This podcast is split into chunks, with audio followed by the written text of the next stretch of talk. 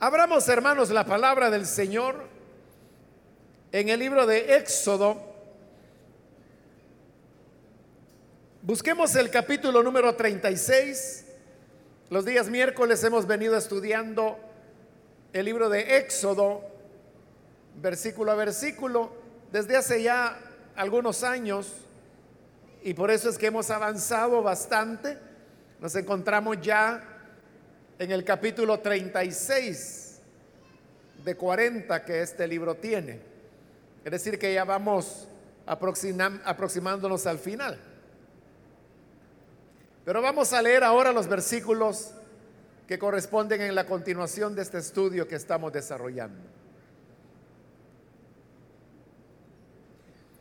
El libro de Éxodo capítulo 36, versículo número 8 en adelante nos dice, todos los obreros con espíritu artístico hicieron el santuario con diez cortinas de lino fino y de lana púrpura, carmesí y escarlata,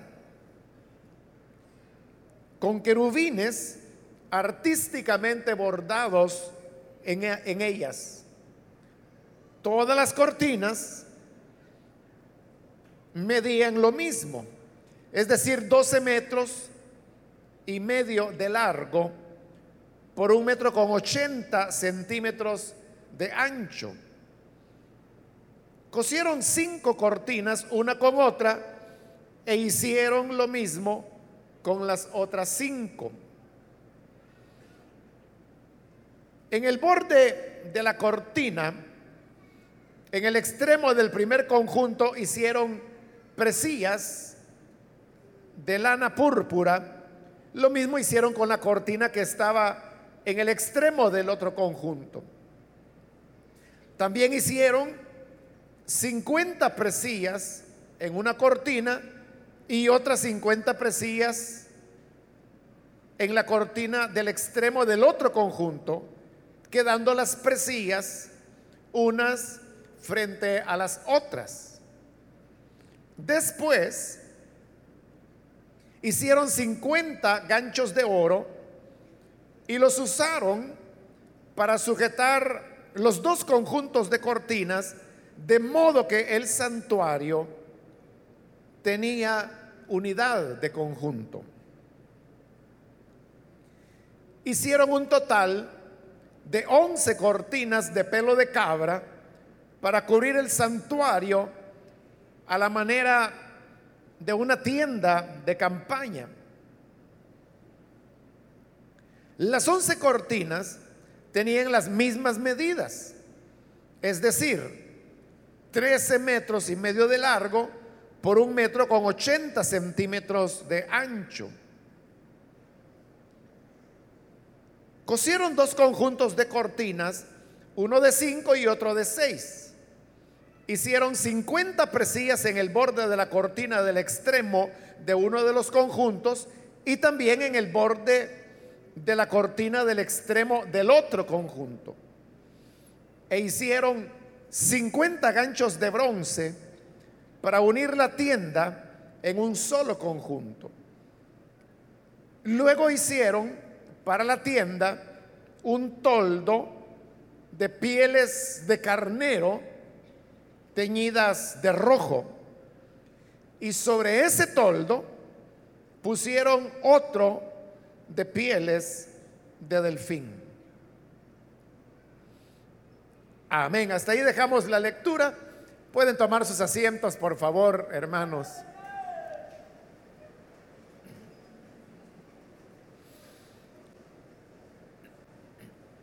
Hermanos, en esta oportunidad continuamos con el estudio de este libro de Éxodo y nos encontramos en la parte donde el pueblo de Israel todavía está al pie del monte Sinaí.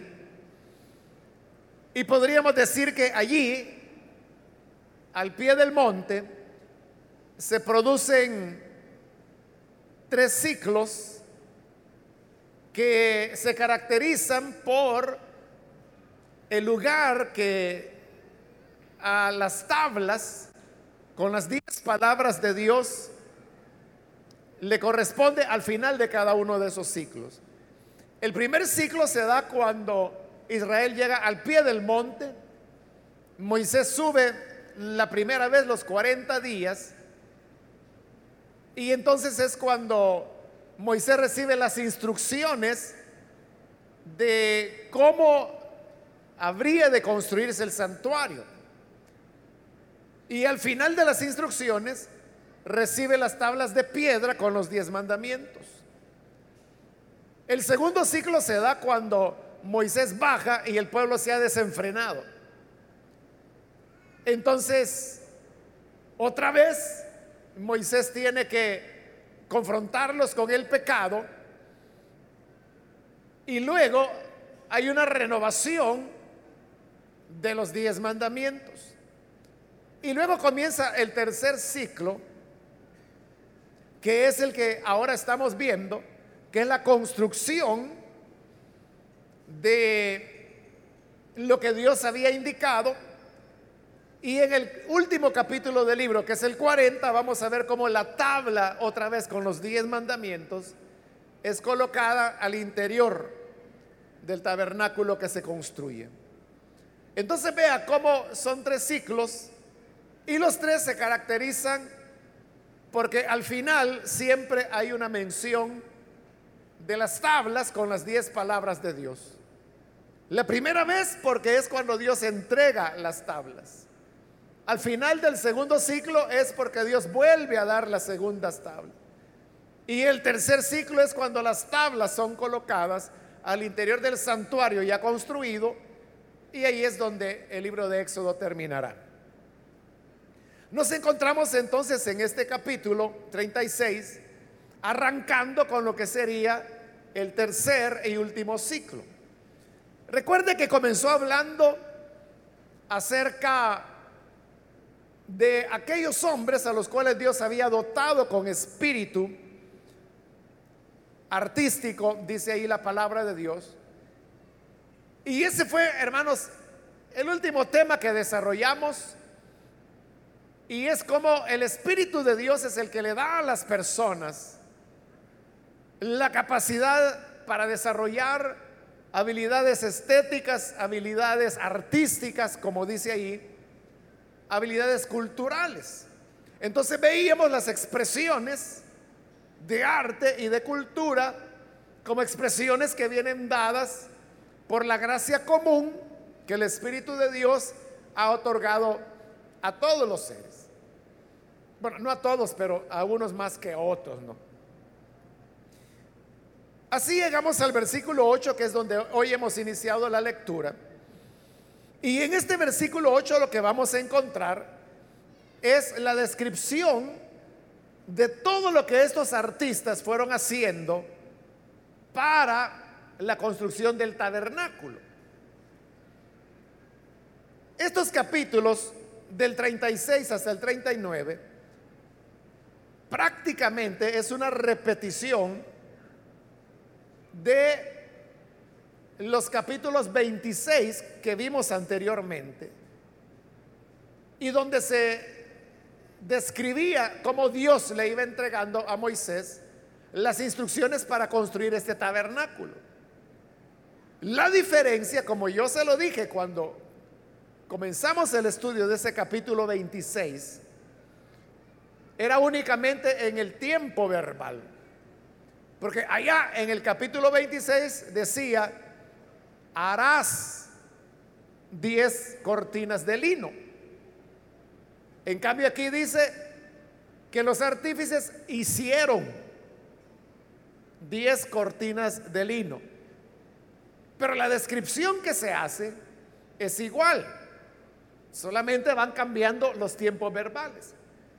Pero eso, hermano, que la instrucción dada por Moisés se esté repitiendo detalladamente de este capítulo 36 al 39, como ya le dije, solamente con el cambio del tiempo verbal nos deja una gran enseñanza.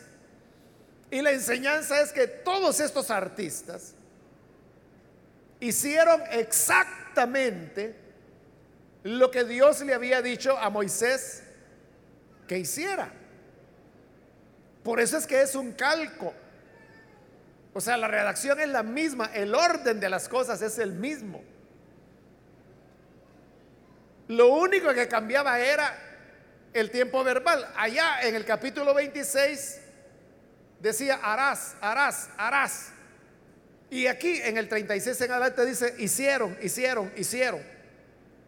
Pero hicieron lo mismo que allá Dios le dijo a Moisés que harían.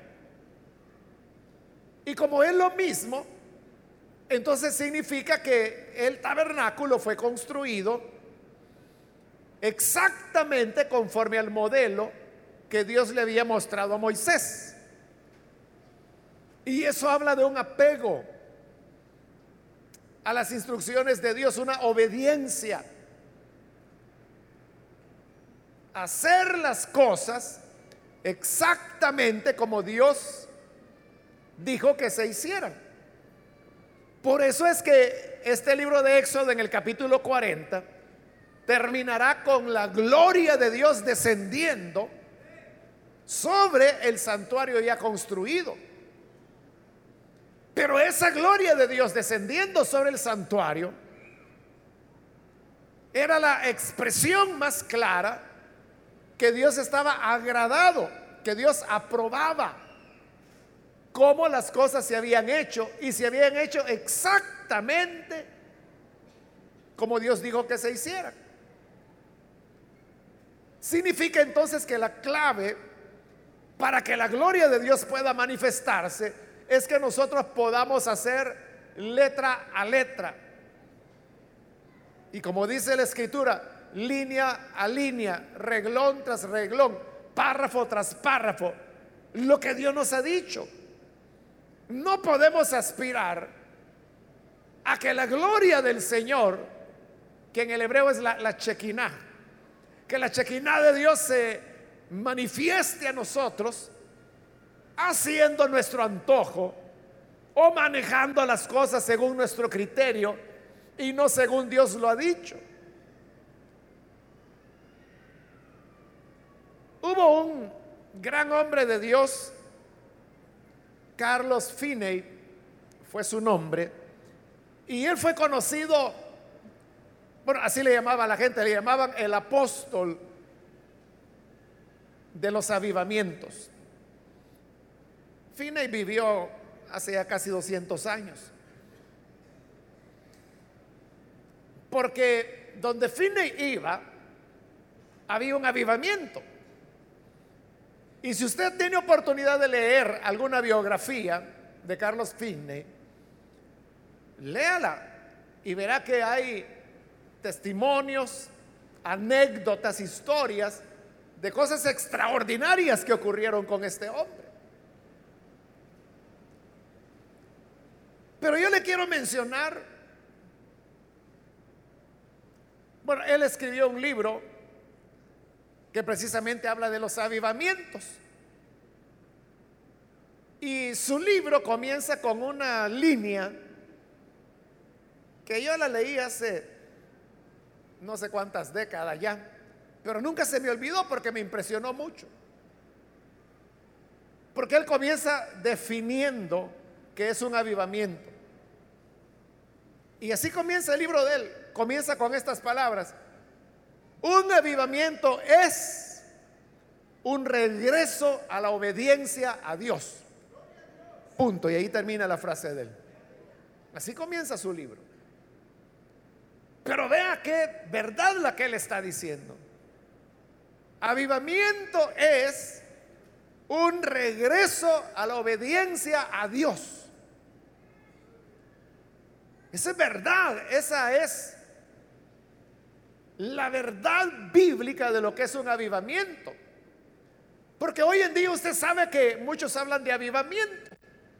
Y cuando hablan de avivamiento a veces lo relacionan con música, lo relacionan con dinámicas, lo relacionan con que la gente hace así, hace así, con que la gente grita, salta y dice, bueno, mire que avivamiento. Pero eso no es avivamiento, hablando desde un punto de vista bíblico. El avivamiento bíblico es obediencia a Dios. De cómo llegó la gloria de Dios a manifestarse en el santuario, haciendo exactamente las cosas como Dios las había dicho. Si nosotros queremos tener un avivamiento, no se trata, hermanos, de pedirle a un famoso predicador o evangelista que venga para que nos haga el favor de avivar a los cristianos dormidos. No se trata de traer un, un, grupo musical que va a despertar los ánimos para que la gente cante. El avivamiento vendrá cuando volvamos a la obediencia a Dios, cuando hagamos las cosas exactamente como Dios quiere que sean hechas y como Él ha dicho que se hagan. Ahí es donde la visitación de Dios vendrá. La gloria de Dios volverá a derramarse como se derramará sobre el santuario cuando quede terminado. Pero ¿por qué se derrama? Porque todo lo fueron haciendo tal como Dios lo había dicho. Por eso le digo, lo único que cambia es el tiempo verbal que en el capítulo 26 es futuro, harás esto, harás lo otro, harás. Y del 36 en adelante veremos que dice, hicieron así, hicieron esto. O sea, todo lo que Dios ella dijo, harás, aquí lo hicieron. Y cuando todo lo hicieron, es decir, cuando obedecieron a la palabra de Dios, la gloria del Señor descendió sobre el santuario. Ese es todo, esa es la clave del avivamiento. Comienza entonces en el versículo 8 diciendo, todos los obreros con espíritu artístico, que ya se describieron en el pasaje anterior, hicieron el santuario con 10 cortinas de lino fino. Aquí está describiendo las cortinas que van a formar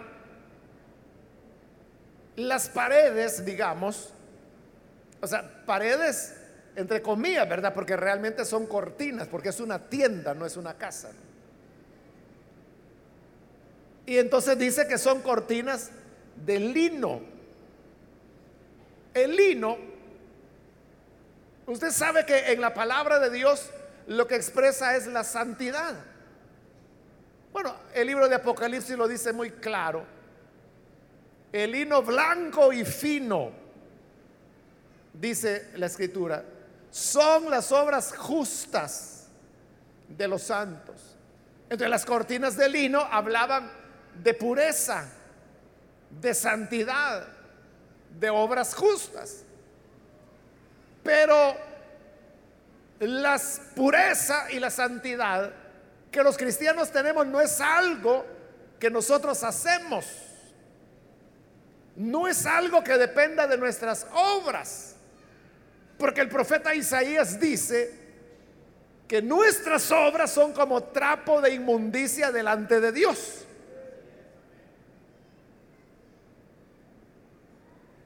La justicia que tenemos delante de Dios es aquella que recibimos por la fe, por medio del Señor Jesucristo. Abraham es un ejemplo que Pablo toma en Romanos precisamente para ilustrar lo que es la justificación por fe. Abraham, él no había hecho mayor cosa, pero un día Dios le dijo, Abraham, sal afuera, era de noche, y dijo, sal fuera de tu tienda y mira hacia el cielo y cuenta, si puedes, las estrellas y Abraham salió, vio las estrellas, eran innumerables, no las podía contar. Entonces Dios le dijo, así como las estrellas del cielo son innumerables, así será tu descendencia. Y Abraham le creyó a Dios. Le creyó que era cierto. Y usted sabe que Abraham era viejo ya y su esposa era vieja ya. y había sido estéril todo el tiempo.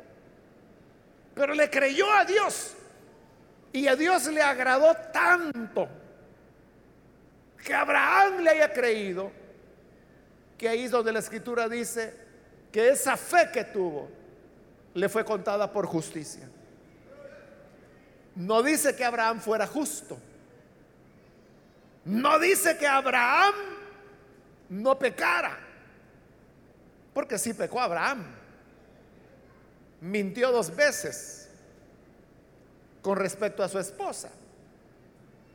Diciendo que era su hermana cuando realmente era su esposa. Cometió adulterio cuando tuvo un hijo de Agar, que no era su esposa, sino que era la esclava de su esposa. Él no fue perfecto, pero Dios dijo que era justo. Entonces, ¿cómo se le puede decir a un hombre que es justo si insiste en mentir? Si arriesga la seguridad de su esposa, si comete adulterio. Uno podría decir, bueno, ese hombre o es un mentiroso o es un adúltero o es las dos cosas, menos justo. Pero Dios dijo, es justo. ¿Por qué? Porque le creyó a Dios. Ahí está la diferencia. Que no era lo que Abraham podía hacer. O lo que Abraham hubiese hecho o que hizo. Es lo que Abraham creyó. Esa es la justicia de los santos. Si nosotros estamos vestidos de lino fino y blanco, no es porque seamos perfectos, no es porque todo lo que hacemos es pura santidad, es porque hemos creído que en Cristo su justicia nos es atribuida a nosotros. Es lo que explica la carta de Pedro. El que era sin pecado, fue hecho pecado por causa de nosotros. Porque nuestros pecados fueron tomados y colocados sobre Jesús. Y Él fue declarado pecado. Porque cargó con todos nuestros pecados. En cambio, dice Pedro, nosotros fuimos hechos justicia de Dios en Él. Es decir, esa pureza, esa integridad, eso que dijo el que era sin pecado esa impecabilidad de Jesús es la que se nos es atribuida a nosotros. Y así tenemos lino fino y blanco, pero no por lo que hacemos, sino que por aquel en quien hemos creído. Por eso el tabernáculo estaba formado de lino, que implicaba la pureza que viene por medio de la fe. Pero luego dice que también llevaba tejido lana púrpura. Y la púrpura usted sabe que era el tinte que utilizaban los reyes. Por lo tanto, la púrpura es una expresión de realeza que nos habla de Jesús, el rey. Por eso es que cuando Jesús nació, los sabios del oriente vinieron preguntando, ¿a dónde está el rey de los judíos que ha nacido? Por eso es que se usaba púrpura, porque nos habla de aquel rey en el cual creemos y por el cual somos declarados justos. Pero luego también dice que parte del tejido era carmesí. El carmesí habla de la sangre. Por eso es que muchos poemas se han escrito acerca del sacrificio de Jesús y se habla de su sangre carmesí. Muchas alabanzas, himnos se han compuesto donde también se habla de la sangre carmesí que él derramó. Es decir, que Jesús tenía sangre. Y eso habla de su encarnación. Porque siendo Dios, Dios no tiene cuerpo porque es inmaterial y además es infinito. pero para eso se encarnó, para poder tener una sangre que derramar. el carmesí nos habla de su humanidad y luego añade escarlata. La escarlata también es un color rojo, pero intenso. Y eso nos habla del sacrificio que el Señor ofreció. Entonces vea los materiales que formaban las cortinas que hacían de paredes en el tabernáculo. Lino fino, que habla de la justificación que viene por fe. Púrpura, que habla de la realeza del Hijo de Dios. Carmesí, que habla de su humanidad. Escarlata, que habla de su sacrificio. Y estas cortinas, termina el versículo 8 diciendo que tenía querubines artísticamente bordados en ellas. No se sabe qué figura tenían los querubines, solo sabemos que tenían alas, porque más adelante veremos las instrucciones para o más bien no las instrucciones, sino que cómo hicieron la tapa del arca del pacto, que se llamaba el, expiatorio. Este llevaba arriba los querubines y ahí dice que cada uno tenía un par de alas. Es todo lo que sabemos, pero ¿cuál era la apariencia de los querubines? No lo sabemos, pero dice que estos querubines estaban artísticamente bordados. Ahora vea los versículos 9 y 10. Dice, todas las cortinas medían lo mismo. Es decir, 12 metros y medio de largo por un metro con 80 centímetros de ancho. Ese ancho que es un metro con 80 es la altura que iba a tener. esa era la altura de la cortina del tabernáculo y arriba de eso solo iba la cubierta que después se va a describir. Pero dice el versículo 10, cosieron cinco cortinas una con otra e hicieron lo mismo con las otras cinco. Porque se nos dijo en el versículo 8 que se trataba de 10 cortinas. hicieron las 10 cortinas, pero luego juntaron 5 para hacer una sola pieza y otras 5 para hacer otra gran pieza, que después vamos a ver que también ellas se van a juntar. Pero entonces estamos hablando de 10 cortinas. El número 10 es un número que nos habla, hermanos, de perfección o de totalidad, así como las diez palabras que el Dios entregó. En las diez palabras que nosotros le llamamos los diez mandamientos, está la expresión total de Dios para el ser humano. Es decir, ahí está la expresión perfecta de la voluntad de Dios para el ser humano. Las diez cortinas nos hablan entonces, hermanos, de perfección, de totalidad. Porque ese era el sentido del tabernáculo. Y es que era un lugar de reunión y que expresaba la morada de Dios en medio de su pueblo. Las cortinas todas tenían la misma medida. Porque en Cristo todos hemos sido hechos iguales. En Él somos hijos de Dios. Y como Pablo lo dice, donde no hay bárbaro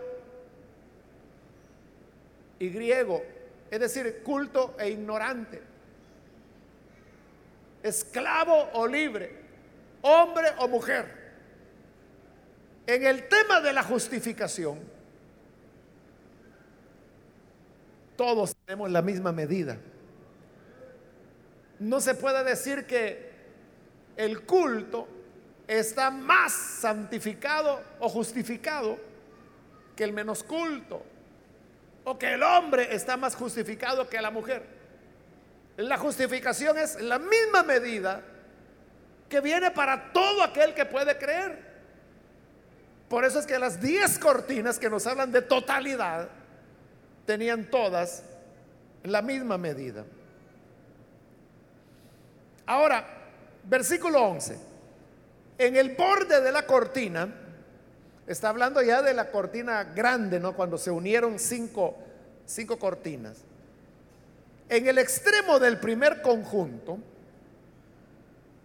hicieron presillas de lana púrpura. Lo mismo hicieron con la cortina que estaba en el extremo del otro conjunto. De las diez cortinas estaban unidas en dos conjuntos, de cinco cortinas cada una.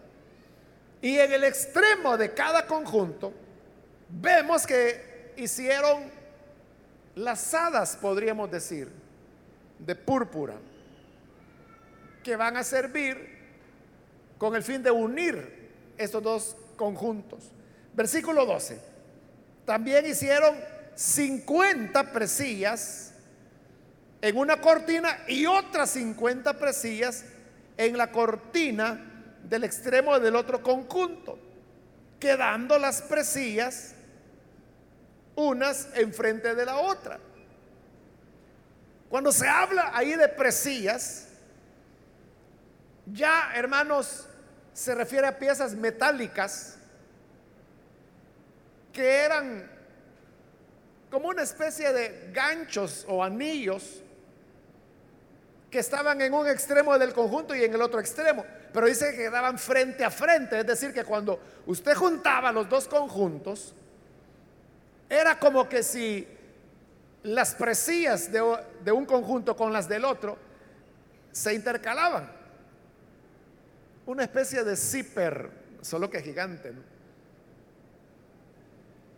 Y luego dice el versículo 13, después hicieron 50 ganchos de oro y los usaron para sujetar los dos conjuntos de cortinas, de modo que el santuario tenía unidad de conjunto.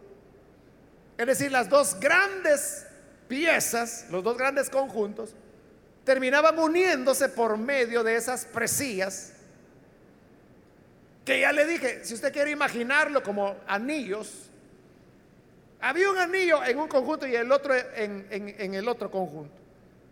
Y quedaban frente a frente. Pero estos anillos se unían, dice ahí el versículo 13, con ganchos de oro. Estos iban agarrando las dos, los dos conjuntos y así quedaba una sola pieza de las diez cortinas. Pero estos ganchos se nos dice que eran de oro y se nos dice también que eran 50. El número 50 también es un número que tiene su sentido en la Sagrada Escritura. Un ejemplo muy sencillo es Pentecostés. Pentecostés, la palabra viene de 50. Porque recuerde que era 50 días después de la Pascua. Era la fiesta de, Pentecostés. Que es cuando la iglesia fue llena del Espíritu Santo. Pero también 50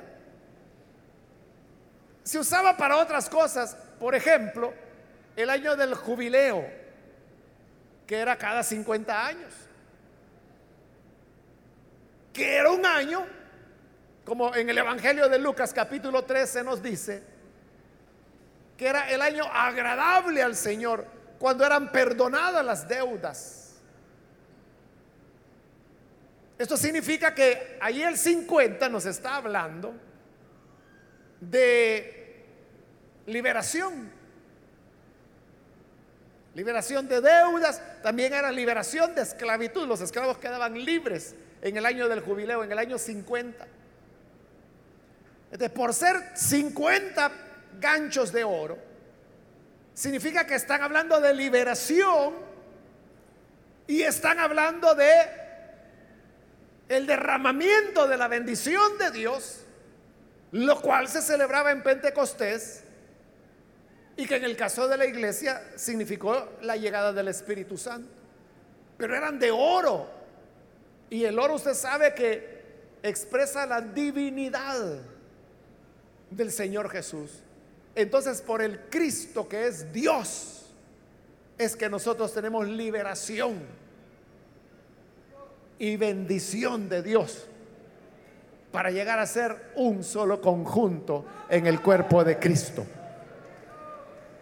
Por eso es que allá en Efesios se nos dice que todo el cuerpo, hablando del cuerpo de Cristo,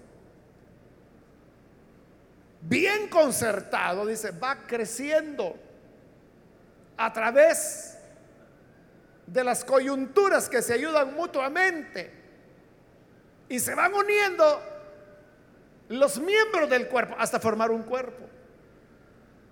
Es el Cristo divino, es la divinidad de Jesús, la que nos liberó de deudas, de pecado, de la esclavitud, del pecado, y nos derramó su bendición de Pentecostés, para que así todos seamos bautizados en el cuerpo.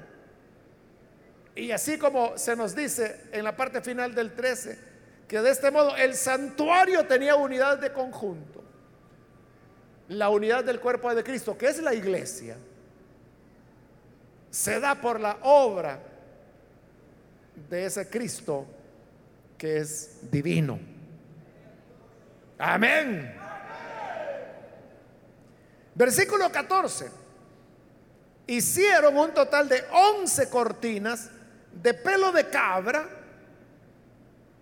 para cubrir el santuario a la manera de una tienda de campaña. Hoy se está describiendo cómo hicieron la cubierta sobre el santuario. Esto ya no era de lino, porque era como el techo, podríamos decir. Entonces dice que las hicieron de pelo de cabra, que ya es un material más fuerte, más resistente. Pero la cabra es el animal que en el rito de la ley de Moisés servía para expiar el pecado. Por ejemplo, en la Pascua se podía utilizar una cabra también. Fíjese que eso es importante porque todos tenemos la idea, cuando hablamos de la Pascua, de pensar en cordero. Pero lea cuidadosamente en este mismo libro de Éxodo, cuando se habla de la Pascua, que el Señor le dice que deberán sacrificar un cordero o un cabrito, dice, o una cabra, por familia. se podía cordero o cabra. Entonces la cabra es presentada como la que va a llevar la expiación del pecado. En el día de la expiación, que era cuando el pueblo recibía el perdón de pecados, se llevaban dos cabras, una que era sacrificada y la otra que había que arrojarla a Besalel, al desierto. Y que la idea era que esa carga llevaba cargando los pecados de todo el pueblo, por eso la mandaban por allá. Por eso es que la cabra en el Nuevo Testamento también tiene un sentido de pecado. Allá en Mateo capítulo 25, cuando Jesús cuenta del juicio final, Él dice que el Señor pondrá sus ovejas a la derecha y las cabras a la izquierda. Y estas, dice, refiriéndose a las cabras, irán a la condenación eterna. Ahí las cabras son expresión de los rebeldes, de los que pecaron contra el Señor y vivieron y se mantuvieron en pecado. Por eso es que se las usa para la expiación también, porque cargan el pecado. Pero además de eso, note que dice ese versículo 14, que era un total de 11 cortinas de pelo de cabra. Las cortinas de lino eran 10. Y explicamos que 10 significaba plenitud, santidad, porque es el número de las 10 palabras de Dios. Pero aquí son 11 11 ya es un número más que el 10 de la perfección y la santidad. Y es un número menos del 12, que será el número de plenitud de las 12 tribus y en el Nuevo Testamento de los 12 apóstoles. Entonces, el 11 queda como un número que no es una cosa ni otra y por eso es un número imperfecto. Por eso son 11 cortinas y de piel de cabra. El conjunto de esta cobertura que tienen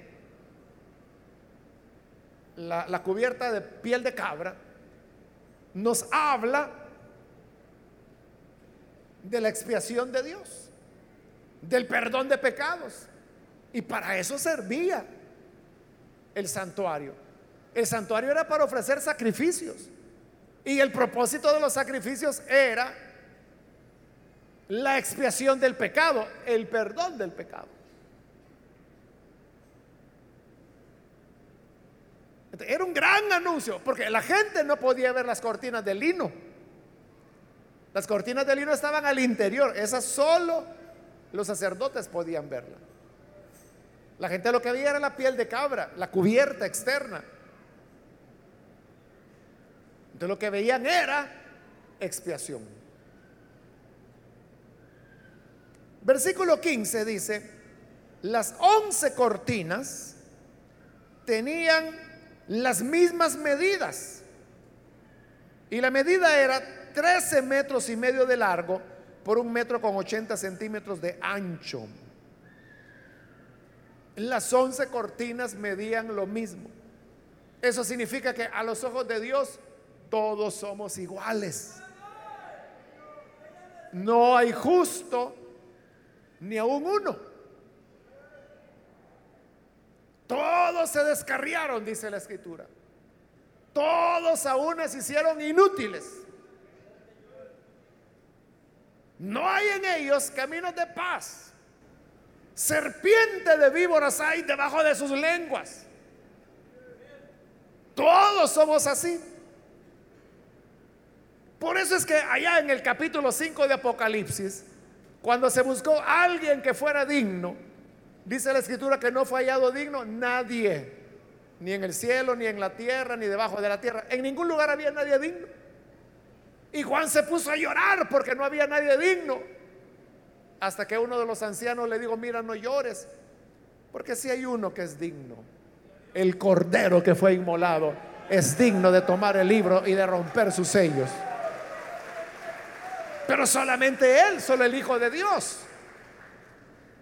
Todos los demás, los seres humanos, somos igual que las once cortinas, todos la misma medida. A eso se refirió Jesús cuando dijo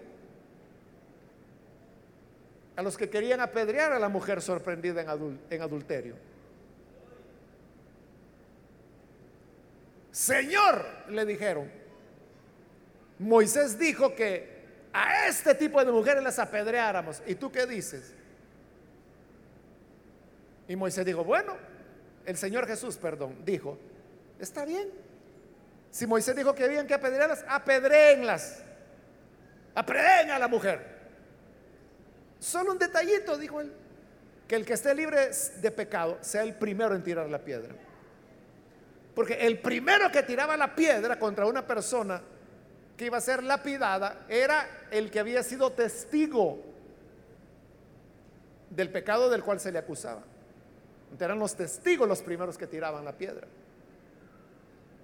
Entonces, el Señor dijo, bueno, el que esté libre de pecado, ese sea el primero en tirar la piedra. Nadie lo hizo. Es como que Jesús hubiera dicho, el que tenga una medida diferente a la de los demás pecadores, ese que tire la primera piedra. Porque todos somos iguales. Por eso es que en Romanos, capítulo 2, Pablo dice, en lo que juzgas a otro, te condenas a ti mismo. Porque tú haces las cosas que señalas en el otro. Tú que dices que no se debe profanar, comete sacrilegio. Tú que dices que no se debe mentir, mientes. Eso la Biblia lo dice, no se enoje conmigo. Es Pablo quien lo dice, por eso le doy la cita, Romanos capítulo 2. En lo que juzga a los demás, te condenas a ti mismo. Por eso es que las once cortinas, que solo el once ya habla de imperfección, todas eran iguales. Porque todos somos iguales. Todos necesitamos el perdón del Hijo de Dios.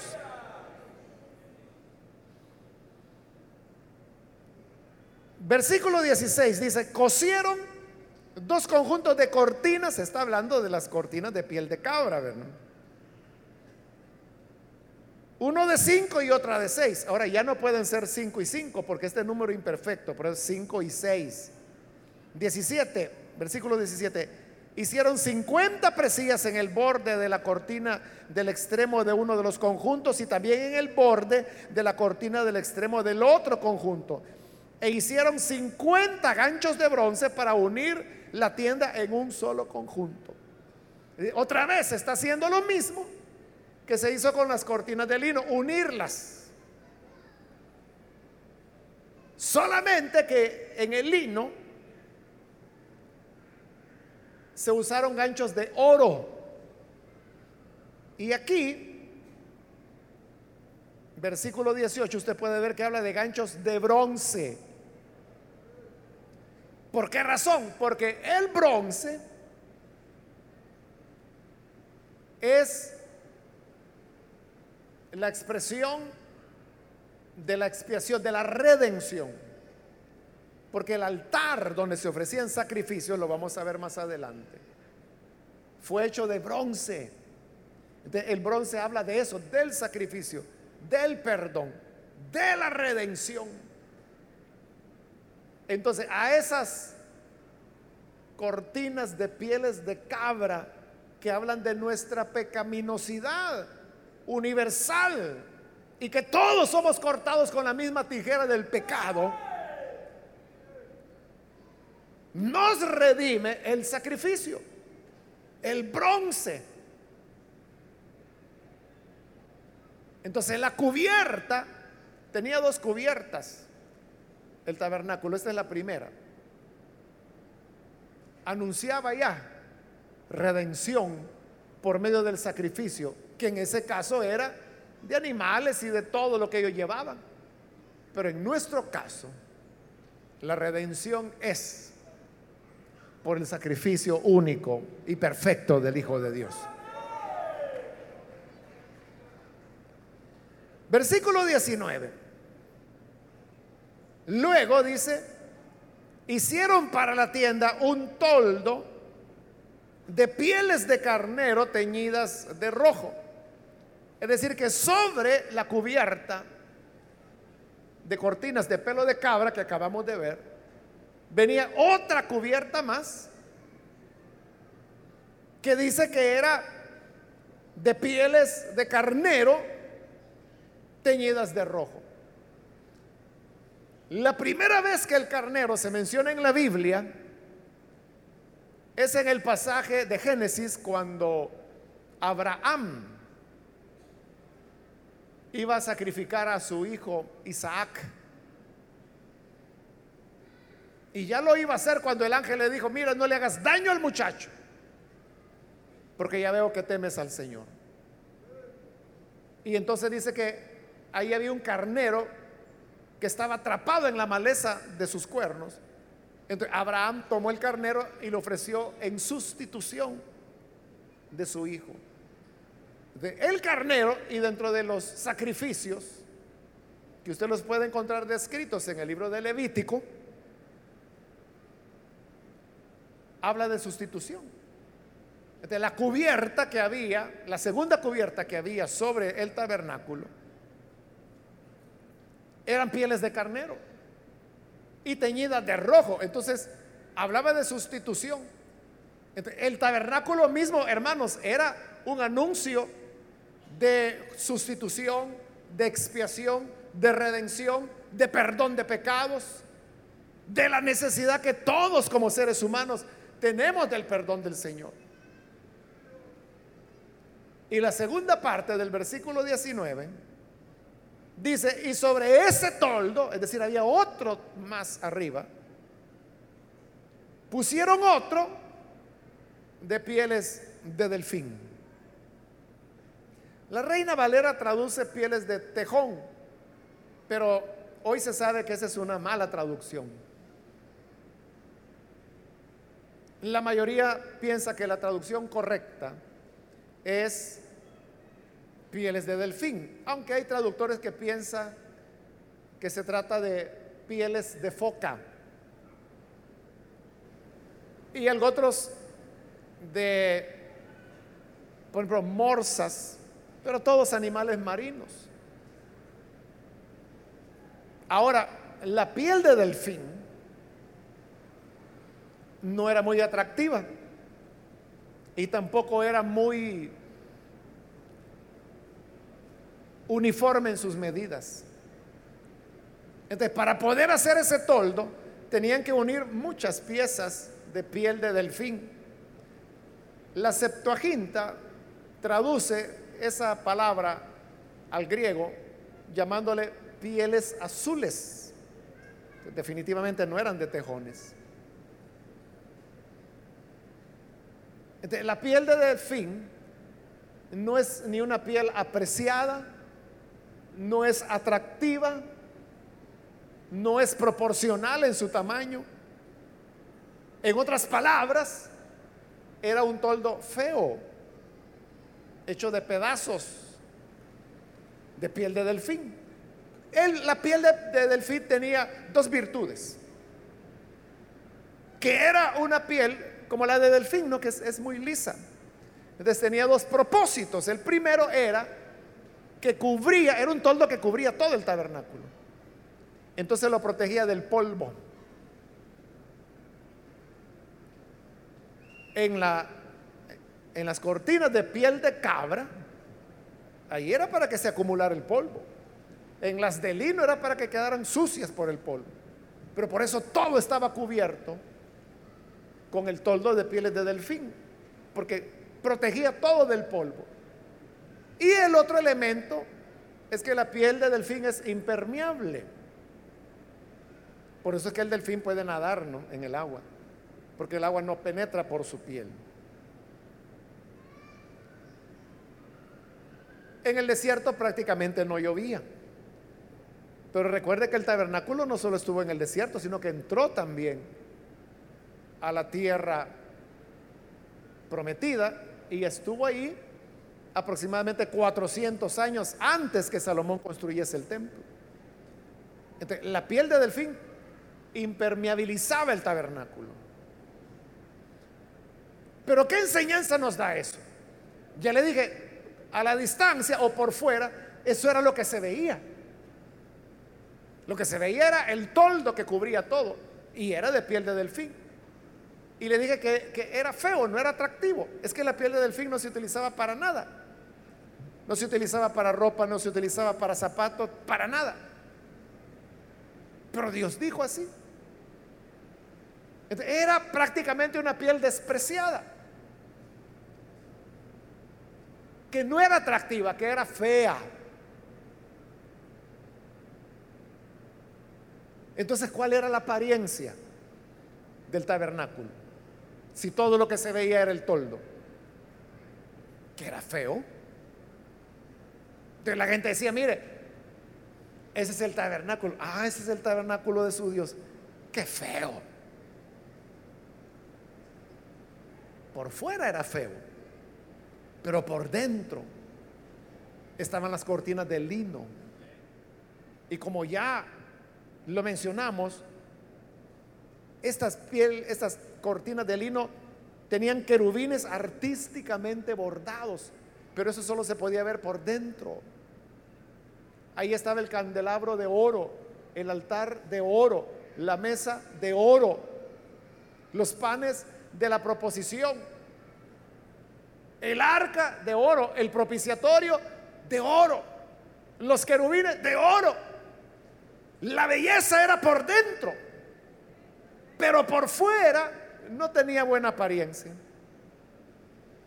Por eso es que el profeta Jeremías, perdón, Isaías, Isaías capítulo 53, hablando de la venida del Cristo, dijo, lo veremos, pero sin hermosura.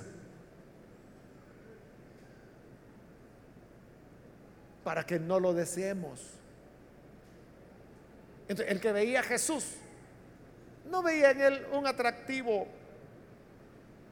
más que el de cualquier otro humano. Es lo que dijo el profeta. Lo veremos pero sin atractivo. Externamente Jesús no tenía ningún atractivo. Eso que usted ve en las películas, en las pinturas que hicieron en el pasado, fotos, dibujos, esa es la imaginación del hombre, que tratan de hacerlo bonito al Señor Jesús, al Mesías. Pero la escritura, Isaías lo que dice es, lo veremos sin atractivo. Pero internamente, Jesús era hermoso. Como lo dice el cantar de los cantares, deseado entre diez mil. Mi amado es rubio. Y las doncellas le preguntaban a la novia, ¿y qué tiene tu amado que no tengan otros amados? Ay, les decía, yo les voy a decir un poco. Mi amado es rubio, señalado entre diez mil. Y va describiendo cada una de las virtudes de su amado. Y cuando termina de describirlo, las jóvenes de Jerusalén le dicen, vamos contigo a buscarlo porque ese sí que vale la pena. Pero esa hermosura es la hermosura interna que Jesús tenía. si el tabernáculo se ve por fuera, se ve feo. Pero el que entra al tabernáculo le ve la hermosura. igual cuando uno ve las cosas de Dios por fuera, así es como la gente dice, ay, qué aburrida la vida de esos creyentes. Ahí pasan encerrados en la iglesia. Y el domingo usted viera qué calor. Y mire, esa gente ahí está. Qué aburrido. Y a veces se les mete a hacer vigilias. Ya voy a creer yo que aguantando sueño voy a estar ahí. En esas sillas duras. Por fuera se ve feo.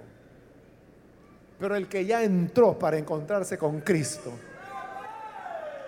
dice como David, prefiero un día dentro de tu santuario que mil fuera de ellos. Amén. Dice, así como la golondrina, dice, habita en la casa de Dios, así quisiera ser yo. No llegar todos los días a la casa de Dios, sino que morar en la casa de Dios. Prefiero estar ahí que en las moradas de maldad. Pero ese es para quien entró, para quien profundizó, para quien conoció al Hijo de Dios. La verdadera hermosura de Jesús la encontramos cuando no nos quedamos viendo por fuera, sino que entramos para conocerle. Y hoy la puerta está abierta para que todo el que quiera conocerle venga y descubra la hermosura de nuestro Señor. Amén. Vamos a orar, vamos a cerrar nuestros ojos. Y Padre, te damos las gracias por tu palabra que hemos escuchado y que nos muestra y nos revela la gloriosa obra de redención, salvación, liberación santificación que tú has hecho. Te pedimos por esta persona que aquí está entregando su vida a ti. También te rogamos por aquellos que a través de la televisión, de la radio, a través del internet están escuchando y uniéndose a esta oración, recibiéndote como Salvador.